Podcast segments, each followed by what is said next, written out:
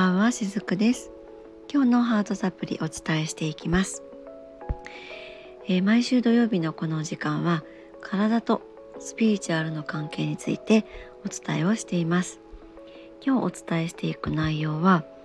つい食べ過ぎてしまうまあ、過食ですよね。その過食に現れるスピリチュアルなメッセージ、まあ、潜在意識らをですねそこら辺のところをお伝えしていきたいなと思います、えー、食べ過ぎてしまうとですね肌が荒れてしまったりとかお腹がぽっこりしてしまってやばいなとか、まあ、スタイルの変化が気になってしまったりって、まあ、こういったこう年齢とともに体型や体重が戻り戻りにくくなったってそんな風になってしまって、えー、結果的にこう焦りが出てきたりとかですね、まあ、そうこうしていると今度は食べることに罪悪感を持って食事が楽しめなくなったりってこの過食っていうのは結構日常のいろいろな場面に影響するので大変だなって思っていたりもします。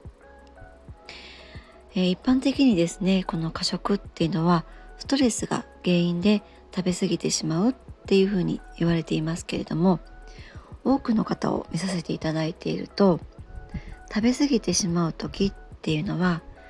満たされていない心っていうのが深いところにあってそれを他の方法を使って満たそうとしている、まあ、それがその過食って言われる行動なのではないかなってそんな風に捉えています、えー、ただですねこの満たそうとする行動っていうのは人によってちょっとずつ違うこともあるんですね。食べることで満たそうとする方もいればアルコールを飲んで満たそうとする方もいますあとは買い物やなんかもそうですねでいずれにしてもこの表面的に満たそうとしても心の深いところ、まあ、潜在意識のそこら辺のレベルではこれは満たされることはないんですね。なので、まあ、満たされることはないそういった不満を感じるたびにまたどんどん食べたり飲んだり、まあ、買い物をしたりってそういうことを繰り返してしまうようにもなってしまうんです。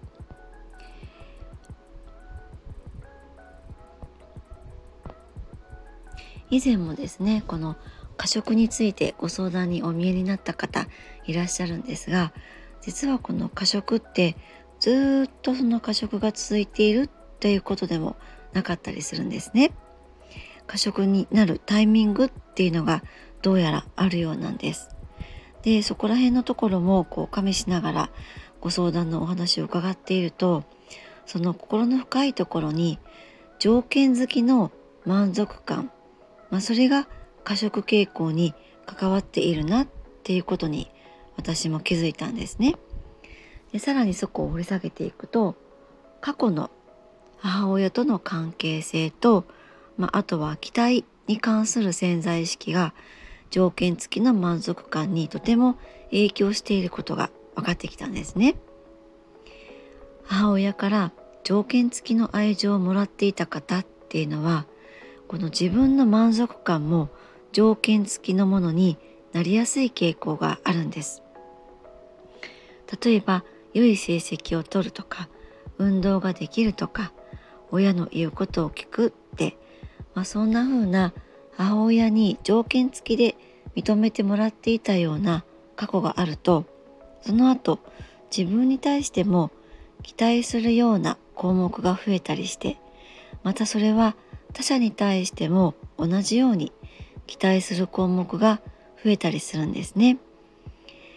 え、自分に対して期待していることが多い場合は自分を責めがちになってしまったりします。あるいはパートナーとか家族に対しての期待が多い場合っていうのは他者のせいにしがちにもなったりするんですね。まあ、そんな風に期待する項目が増えれば増えるほどそれらの項目が全て満たされる確率っていうのは下がります私たち人間には何かをなそうとするエネルギーって限られているんですよねなので期待する項目が増えれば増えるほどそれらの項目を全て満たすそういったものってエネルギーが足りなくなるので結果的に十分な満足感が得られにくくもなるんです。私自身もこの期待に関することでは結構長年葛藤していた時期があります、えー、例えばこの学ぶこととか仕事に関しての期待のリストっていうのも多いので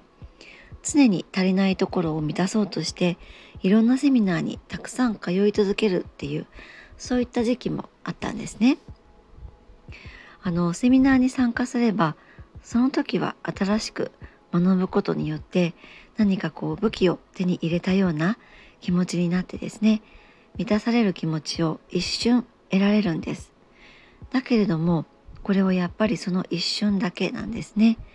セミナーに参加する時の動機の奥にあるその前提が満たされないっていうのが土台にあるのでいくら頑張ってセミナーに参加してもその前提となっている満たされないっていうものが現実化されていくんですね。そうするとまた葛藤する日々っていうのは変わらずに続いてまあもうこれは結局こう負のループですよね。まあ、そんな風にして、まあ、いろんなセミナーに参加していたような時期もあったんですけれども学んでも学んでも満たされない、まあ、足りていない自分っていうのが具現化されてどんどん出てくるので満たされない気持ちと苦しさとか義務感を持ってセミナーとかを受けてもいたんですね。まあ、そんな風に長い年月セミナーに参加しても満たされないっていうことにようやく気づいたんです。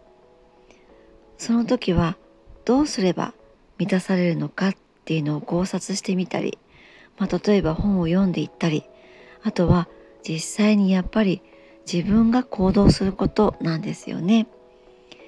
そうやっていくうちに徐々に満たされている気持ちが次第に増えていくと、まあ、セミナーに参加した後も満足感が上がったりとか足りないから学ぶっていう姿勢から楽しいから学ぶっていうふうに徐々に変わってもいきました。そうすると例えばその時私も過食っていうものに悩んでいた時期もあったんですけれども次第と自分の内側が満たされていくのでこの過食っていうものも遠のいていった。そんなこともあったりするんです。この過食っていうところからも距離が取れていったんですね。私の場合は結構長年かけてようやくこのパターンに気づいて、まあ、この負のフループをですね続けている限りは変わらないぞっていうふうに、まあ、気づけたわけなんですけれどもやっぱり何にしても気づきっていうのが一番大事かなってやっぱり思うんですね。気づきがあるからこそ次のアクションも起こせますし気づきがあるからこそ同じようなアクションを繰り返さないっていうこともまた言えるのではないかなと思っていたりもします。はい。今日のお話はいかがでしたでしょうか？また明日もお伝えしていきます。今日も最後までお付き合いくださりありがとうございましたしずくでした。